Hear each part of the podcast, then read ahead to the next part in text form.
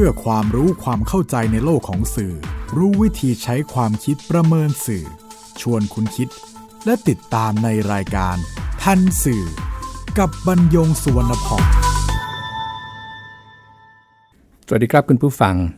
นี่คือทันสื่อ รายการความรู้ ด้านสารสนเทศ และเรื่องราวที่เกิดขึ้นในโลกข่าวสาร ซึ่งส่งผลกระทบต่อบุคคลหรือสังคม อันเนื่องมาจากเนื้อหาและสื่อ บรรยงสวนพองดำเนินรายการ จิตกลิ่นเมฆเหลืองประสานงาน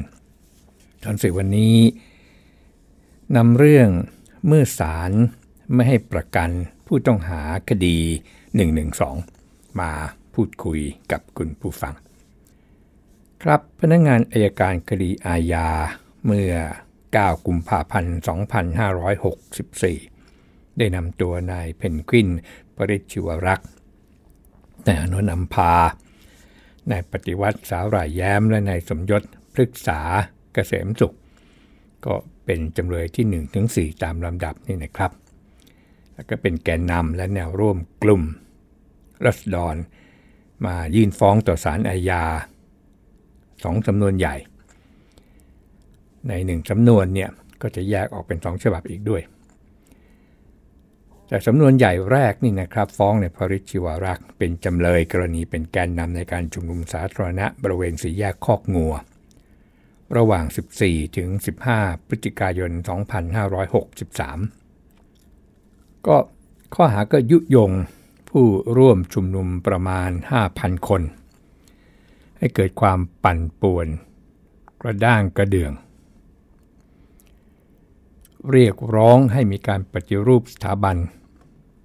ดูหมิ่นองค์ พระมหากษัตริย์ ราชินี และองค์รัชทายาทตามประมวลกฎหมายอาญา มาตรา 112 สำนวนหนึ่ง แล้วก็ตามได้ฟ้องนายพริชชิวารักษ์อีกครั้ง อีกสำนวนหนึ่งนี่ก็ฟ้องนายพริชนายอนนท์นำพานายปฏิวัติสาหร่ายแย้ม และนายสมยศพฤกษาเกษมสุข อันนี้ก็เป็นจำเลย กรณีที่เป็นแกนนำจัดให้มีการชุมนุมบริเวณมหาวิทยาลัยธรรมศาสตร์ท่าพระจันทร์และท้องสนามหลวงระหว่าง 19 ถึง 20 กันยายน โดยมีผู้ร่วมชุมนุมประมาณ 20,000 คน เรียกร้องให้มีการปฏิรูปสถาบันพระมหากษัตริย์ ทั้งสองสำนวนจำเลยทั้ง 4 ก็ให้การปฏิเสธขอต่อสู้คดี ศาลพิเคราะห์ความหนักเบาของข้อหา เห็นว่าคดีเนี่ยมีอัตราโทษสูง และพฤติการแห่งคดีก็เป็นเรื่องร้ายแรง เป็นการกระทำซ้ำของจำเลย ต่างกรรม ต่างวาระ ตามข้อหาเดิมหลายครั้งหลายครากรณีมีเหตุอันควรเชื่อได้ว่า หากอนุญาตให้ปล่อยชั่วคราว พวกจำเลยจะไปก่อเหตุในลักษณะเดียวกันอีก ในขั้นนี้จึงไม่อนุญาตให้ปล่อยตัวชั่วคราว พร้อมกับนัดตรวจพยานหลักฐานคู่ความทั้งสองฝ่าย ในวันอังคารที่ 15 มีนาคม 2564 อันทำให้ในปริจิวรักษ์นายอานนท์นำพา นายปฏิวัติสาหร่ายแย้ม และนายสมยศพฤกษาเกษมสุข ถูกนำตัวไป คุมขังไว้ที่เรือนจำพิเศษกรุงเทพทนายความของจำเลย ก็ยื่นอุทธรณ์คำสั่ง ไม่อนุญาตให้ประกันตัวของศาลอาญา แต่ศาลอุทธรณ์เมื่อ 12 กุมภาพันธ์ 2564 เห็นว่าคำสั่งศาลชั้นต้นที่ไม่อนุญาตให้ปล่อยตัวชั่วคราวนั้นชอบแล้วสำนวนแรกที่ฟ้องเฉพาะในภริชิวารักษ์นั้น ศาลอุทธรณ์ให้เหตุผลครับว่า พิเคราะห์ ความหนักเบาแห่งข้อหา และพฤติการแห่งคดีแล้ว เห็นว่าความผิดตามฟ้องเนี่ยมีอัตราโทษสูง การกระทำตามฟ้องมีลักษณะเป็นการร่วมกันกระทำความผิดของกลุ่มบุคคล อันอาจก่อให้เกิดความเสียหายหรือความวุ่นวายขึ้น ก็ส่งผลกระทบเป็นวงก้าง โดยจำเลยขึ้นปราศัยด้วยถ้อยคำที่นำมาซึ่งความเสื่อมเสีย สู่สถาบันพระมหากษัตริย์ อันเป็นที่เทิดทูนและเคารพสักการะ กระทบกระเทือนจิตใจของปวงชนชาวไทย ผู้จงรักภักดีอย่างไม่เกรงกลัวต่อกฎหมาย นอกจากนี้ยังปรากฏพฤติการของจำเลยว่า ถูกกล่าวหาดำเนินคดีเกี่ยวกับความผิดในลักษณะทำนองเดียวกันในคดีอื่นอีก เมื่อพิจารณาประกอบคำคัดค้านของพนักงงานอายการโจทย์แล้ว กรณีมีเหตุอันควรเชื่อได้ว่า หากอนุญาตให้ปล่อยชั่วคราวในระหว่างพิจารณาแล้วจำเลยอาจจะก่อให้เกิดอันตรายหรือความเสียหายประการอื่นอีก และน่าเชื่อว่าจำเลยอาจจะหลบหนีจึงไม่อนุญาตให้ปล่อยชั่วคราวจำเลยในระหว่างพิจารณา ส่วนสำนวนที่สอง ก็แยกเป็นสองฉบับ เป็นฉบับที่ในพริชิวรักษ์เนี่ยตกเป็นจำเลยร่วมกับในอนุนนำพา และในสมยศปรึกษาเกษมสุข ซึ่งสารุทธรณ์ก็ให้เหตุผลทำนองเดียวกันสรุปได้ครับว่าความผิดตามฟ้องนั้นมีอัตราโทษสูง การกระทำตามฟ้องมีลักษณะเป็นการร่วมกันกระทำความผิดของกลุ่มบุคคล อันอาจก่อให้เกิดความเสียหายหรือความวุ่นวายขึ้น และก็ส่งผลกระทบเป็นวงกว้าง โดยจำเลยทั้งหมดปราศัยด้วยถ้อยคำที่นำมาซึ่งความเสื่อมเสียสู่สถาบันพระมหากษัตริย์ อันเป็นที่โทษทูลและเคารพสักการะ กระทบกระเทือนจิตใจของปวงชนชาวไทย ผู้จงรักภักดีอย่างไม่เกรงกลัวต่อกฎหมาย และมีลักษณะชักนำประชาชนให้ล่วงละเมิดต่อกฎหมายของแผ่นดิน นอกจากนี้พฤติกรรมของ จำเลยที่ 1 คือในปริชิวรักษ์และจำเลยที่ 2 ก็คือในอนุนัมพา ยังถูกดำเนินคดีเกี่ยวกับความผิดทำนองเดียวกันนี้ในคดีอื่นอีก ส่วนจำเลยที่ 4 คือนายสมยศพฤกษาเกษมสุขเคยต้องโทษตามคำพิพากษา ถึงที่สุดว่า ได้กระทำความผิดในลักษณะทำนองเดียวกันนี้มาก่อน อีกทั้งคดีนี้จำเลยที่ 1 คือในพริจิวรักษ์ จำเลยที่ 2 คือในอนุนัมพา และจำเลยที่4ในสมยศพฤกษาเกษมสุข ถูกจับกลุ่มตามหมายจับ กรณีมีเหตุอันควรเชื่อได้ว่า หากอนุญาตให้ปล่อยชั่วคราวในระหว่างพิจารณาแล้วจำเลยทั้ง 3 อาจจะก่อให้เกิดอันตรายหรือความเสียหายประการอื่นอีกและน่าเชื่อว่าจำเลยทั้ง 3 อาจจะหลบหนี จึงไม่อนุญาตให้ปล่อยชั่วคราวจำเลยที่ 1 ที่ 2 และที่ 4 ในระหว่างพิจารณา ฉบับที่สองของสำนวนที่สองนั้นเฉพาะจำเลยที่สามคือนายปฏิวัติสาหร่ายแย้ม อันนี้เคยต้องโทษตามคำพิพากษา ถึงที่สุดว่า ได้กระทำความผิดในลักษณะทำนองเดียวกันนี้มาก่อน อีกทั้งคดีนี้นายปฏิวัติสาหร่ายแย้ม ถูกจับกลุมตามหมายจับ รณีมีเหตุอันควรเชื่อได้ว่า หากอนุญาตให้ปล่อยชั่วคราวในระหว่างพิจารณาแล้วจำเลยอาจก่อให้เกิดอันตราย หรือความเสียหายประการอื่นอีก และน่าเชื่อว่าจำเลยอาจจะหลบหนีศาลอุทธรณ์จึงไม่อนุญาตให้ปล่อยชั่วคราวจำเลยทั้ง 4 คนในระหว่างพิจารณาคำสั่งศาลชั้นต้นที่ไม่อนุญาตให้ปล่อยชั่วคราวนั้นชอบแล้ว ให้ยกคำร้อง ครับจากที่ศาลเคยปล่อยตัวชั่วคราวมาตลอด แต่คราวนี้ตรงกันข้าม ก็ทำให้นักวิชาการ นักกฎหมาย 126 คนเมื่อ 12 กุมภาพันธ์ ออกมาเคลื่อนไหว ตอนที่ศาลอาญามีคำสั่งไม่ให้ประกันตัว โดยเข้าชื่อกันออกแถลงการ ก็สรุปว่าสิทธิในการได้รับ ประกันตัวของประชาชนเป็นหลักการอันสำคัญยิ่งที่สถาบันตุลาการ ซึ่งมีหน้าที่ทางกฎหมาย ทางสังคม ทางมนุษยธรรม และเป็นที่พึ่งสุดท้ายของประชาชนจักต้องยืนหยัดและยึดมั่น ในฐานะที่เป็นสิทธิและเสรีภาพขั้นพื้นฐานของประชาชน กฎหมายวิธีพิจารณาความอาญากำหนดอำนาจหน้าที่ของรัฐ ในการรักษาความสงบเรียบร้อย และคุ้มครองสิทธิและเสรีภาพของประชาชน การกระทำของรัฐที่เป็นการจำกัดสิทธิและเสรีภาพ ขั้นพื้นฐานของบุคคล โดยเฉพาะอย่างยิ่ง การควบคุมตัวบุคคลไว้ในอำนาจรัฐ จะกระทำได้ต่อเมื่อกรณีมีความจำเป็นที่ไม่อาจหลีกเลี่ยงได้เท่านั้น การควบคุมตัวตามกฎหมาย มีจุดมุ่งหมายเพื่อประกันว่า ผู้ต้องหาหรือจำเลย จะแสดงตัวต่อศาลและจะไม่ยุ่งเหยิงกับพยานหลักฐาน โดยหลักฐานแล้ว ผู้ต้องหาหรือจำเลยทุกคนพึงได้รับการอนุญาตให้ปล่อยตัวชั่วคราว ตามประมวลกฎหมาย วิธีพิจารณาความอาญามาตรา 107 แม้ความหนักเบาแห่งข้อหา และพฤติการแห่งคดี จักเป็นหนึ่งในข้อพิจารณาการปล่อยตัวชั่วคราวตามมาตรา 108 ประมวลกฎหมายวิธีพิจารณาความอาญาอาทิผู้ต้องหาหรือจำเลยจะหลบหนี จะไปยุ่งเหยิงกับพยานหลักฐาน หรือจะไปก่อให้เกิดความเสียหายต่อการสอบสวน หากพิจารณาจากพฤติการของนายอานนท์นำพา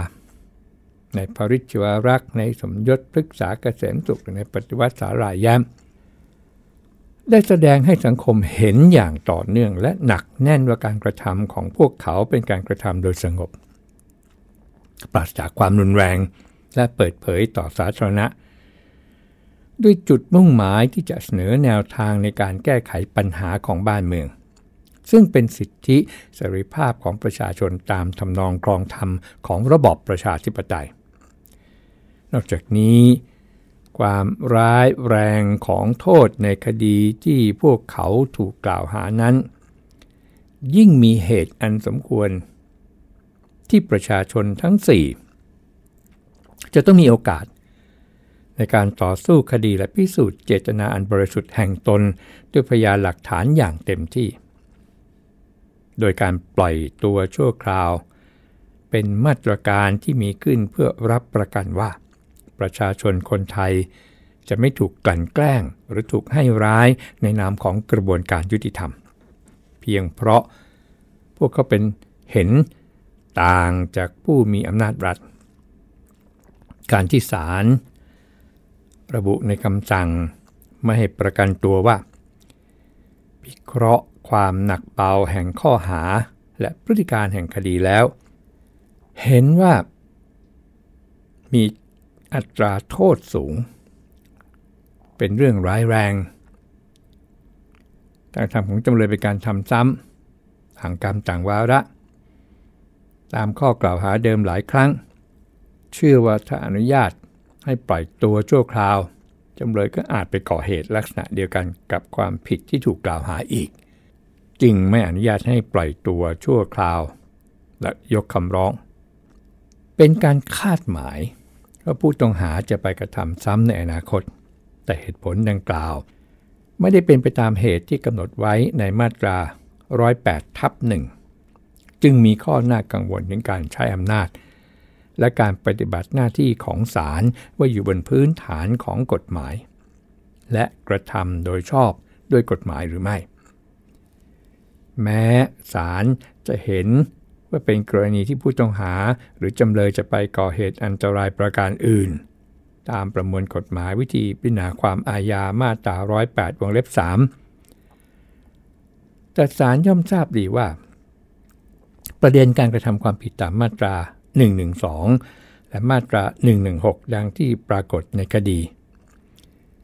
มีข้อกังวลจากทั้ง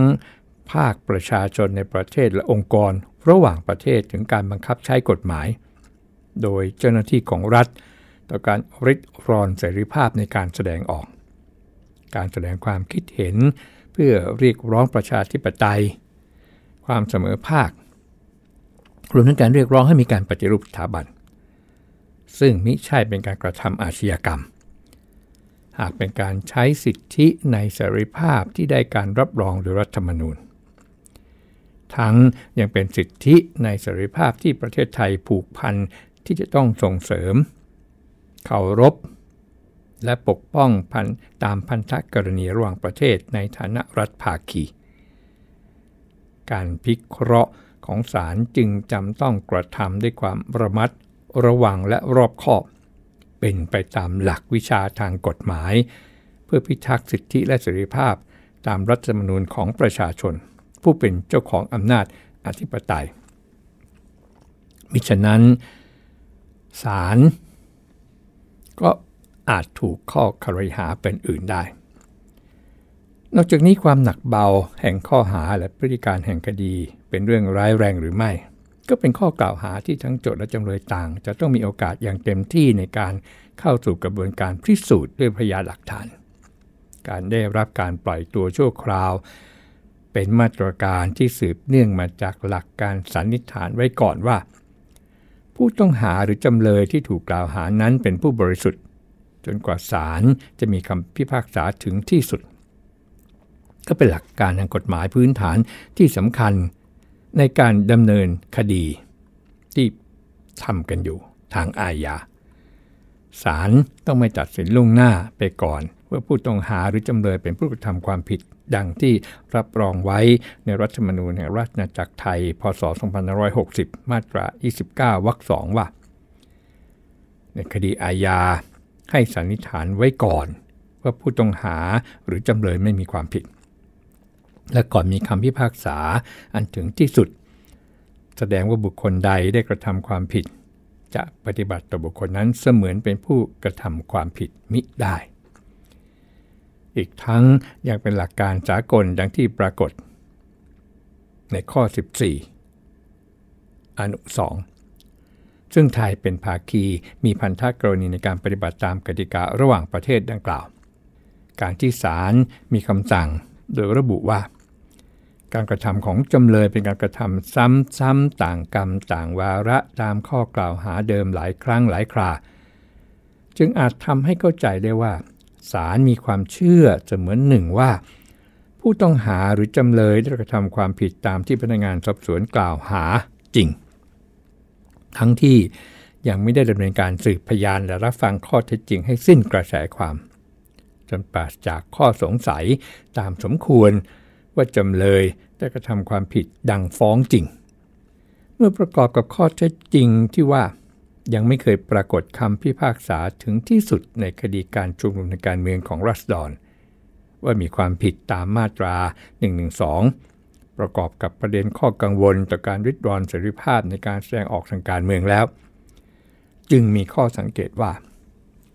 การไม่ให้ประกันตัว โดยให้เหตุผลดังกล่าว ย่อมเสมือนศาลได้ตัดสินพิพากษาผู้ต้องหาในคดีนี้ ไว้ก่อนล่วงหน้าแล้วหรือไม่ รวมทั้งศาลได้พิจารณาอย่างถี่ถ้วนบนพื้นฐานของหลักการสันนิษฐานไว้ก่อนว่าบริสุทธิ์หรือไม่อย่างใด ทั้งนี้ควรต้องตระหนักว่า การแสดงความคิดเห็นเพื่อเรียกร้องประชาธิปไตย ความเสมอภาค รวมทั้งการเรียกร้องให้มีการปฏิรูปสถาบันพระมหากษัตริย์นั้น ย่อมไม่ใช่สิ่งที่เป็นอาชญากรรม หากเป็นการ ปฏิบัติหน้าที่ของตนในฐานะพลเมืองผู้กระตือรือร้นหรือรักชาติบ้านเมือง ซึ่งเป็นการใช้สิทธิ์อันชอบธรรมในฐานะมนุษย์ตามธรรมชาติ ในฐานะพลเมืองตามรัฐธรรมนูญ ในฐานะพลเมืองไทยที่เป็นภาคี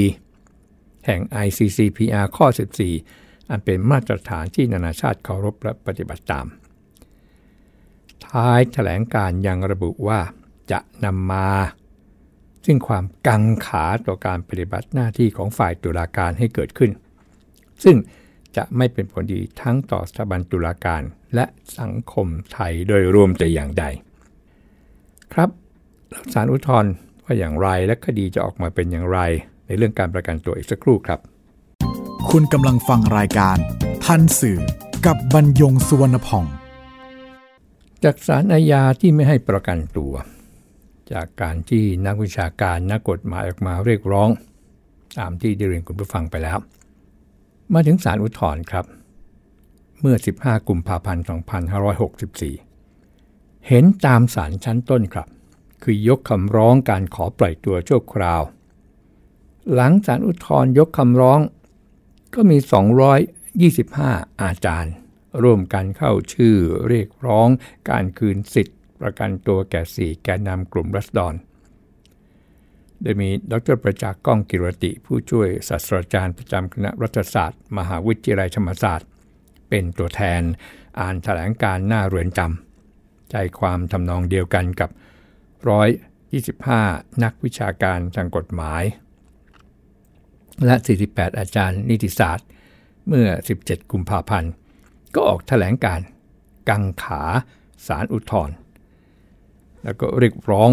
ให้ผู้พิพากษา ยึดมั่นในหลักการของกฎหมายอย่างซื่อตรงและเป็นธรรม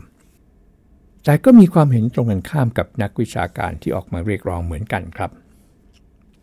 พบได้ในสื่อสังคม แล้วก็สื่อมวลชน สื่อมวลชนก็พบได้ทั้งในข่าว ทั้งในคอลัมน์ที่เป็นความเห็นของผู้เขียนที่เรียกกันว่าคอลัมนิสต์ สรุปว่าที่ผ่านมาศาลเคยให้ประกันตัวจำเลยทั้ง 4 มาแล้ว แต่ก็ยังออกไปทำความผิดซ้ำซาก ประการสำคัญมินสถาบันด้วยถ้อยคำรุนแรง และสิ่งที่อายการเนี่ยนำฟ้องแล้วก็ค้านการประกันสำนวนนั้นอายการก็ระบุว่า มีการ คือมีจักพยานที่ชัดเจนแล้วก็บางคนก็มีการจับกลุ่มซึ่งหน้า ต่อความผิดที่ปรากฏอีกด้วย ดังนั้นการที่ศาลไม่ให้ประกันตัว จึงเป็นดุลพินิษที่เหมาะสม ประเด็นของทันสื่อก็คือ ที่แท้แล้วเนี่ยควรจะเป็นอย่างไรศาลใช้อำนาจโดยชอบ หรือที่นักวิชาการเข้าชื่อเรียกร้องให้พิจารณาหลักการพื้นฐานอย่างไหน และนี่คือความสงสัย และสับสนที่เกิดขึ้นกับประชาชนทั่วไป ที่ไม่ได้ติดตามข่าวสารที่ไม่ได้มานั่งหยิบกฎหมายมาตรานู้นมาตรานี้ มาอ่านหรือทำความเข้าใจ ประการสำคัญ ที่นักวิชาการนำมาอ้างก็เป็นหลักการพื้นฐานของศาสตร์ทางกฎหมาย ในขณะที่คำร้องของอายการและคำวินิจฉัยของศาลก็เป็นข้อเท็จจริง ท่ามกลางข้อสงสัยว่าข้อเท็จจริงอันควรเป็นข้อมูลสำคัญควรจะเป็นอย่างไรนั้นศาลอาญาถนนรัชดาพิเศษเมื่อ 22 กุมภาพันธ์ 2564 ศาสตราจารย์ดรชานวิทย์เกษตรศรีอดีตอธิการบดีมหาวิทยาลัยธรรมศาสตร์ สมาชิกพักอนาคตใหม่ที่ปัจจุบันเป็นพักก้าวไกล และเพื่อนร่วมรุ่นคือนายพนัททัศนียานนท์อดีตคณะบดีคณะนิติศาสตร์ มหาวิทยาลัยธรรมศาสตร์ อดีตผู้สมัครรับเลือกตั้ง สมาชิกสภาผู้แทนรัศดรพักเพื่อไทยครั้งล่าสุด แต่ว่าไม่จะรับเลือกตั้งทั้งสองคนเนี่ยเดินทางมายื่นประกันตัวสี่แกนนำกลุ่มรัศดร คือนายปริชิวรักษ์จำเลยที่1นายอนนท์พาจำเลยที่ 2 นายปฏิวัติสารายามจำเลยที่ 3 และนายสมยศพฤกษาเกษมสุขจำเลยที่ 4 ซึ่งถูกคุมขังจากคำสั่งศาลอาญา และศาลอุทธรณ์หลังถูกฟ้องคดีชุมนุม 19 กันยาทวงอำนาจคืนรัศดร ในความผิดฐานหมิ่นประมาทประมหากษัตริย์ ตามประมวลกฎหมายอาญามาตรา 112 ข้อหายุยงปลุกปั่นตามมาตรา 116 และข้อหาอื่นๆต่างกรรมต่างวาระอีกหลายกระทง แต่ครั้งนี้ศาลก็ยกคำร้องอีกเช่นเคยครับ ก็แปลว่า ทั้งศาลอาญาที่เป็นศาลชั้นต้น ทั้งศาลอุทธรณ์แล้วก็มาถึงศาลนี้อีกครั้งหนึ่งเนี่ยก็วินิจฉัยว่าศาลชั้นต้นและศาลอุทธรณ์ไม่อนุญาตให้ปล่อยตัวชั่วคราว โดยแสดงเหตุผล ไว้อย่างชัดเจนแล้ว กรณีมีเหตุอันควรเชื่อได้ว่า หากศาลอนุญาตให้ปล่อยชั่วคราวจำเลยทั้งสี่อาจก่อเหตุพยันตรายเดียวกันกับที่ถูกฟ้องอีก จึงไม่มีเหตุเปลี่ยนแปลงคำสั่งจำเลยทั้งสี่คนต้องถูกขังที่เรือนจำพิเศษกรุงเทพต่อไปจนกว่าคดีจะเสร็จ ครับไม่ว่าอย่างไร คำวินิจฉัยของสามสารเป็นไปในทิศทางเดียวกัน จึงน่าจะเป็นคำตอบในชั้นนี้แล้วครับ พบกันใหม่ในทันสื่อไทย PBS Radio and Podcast บรรยงสวนพอง สวัสดีครับ ติดตามรายการทันสื่อได้ทางไทย PBS Podcast เว็บไซต์ thaipbspodcast.com แอปพลิเคชัน Thai PBS Podcast และ YouTube Channel ไทย PBS Podcast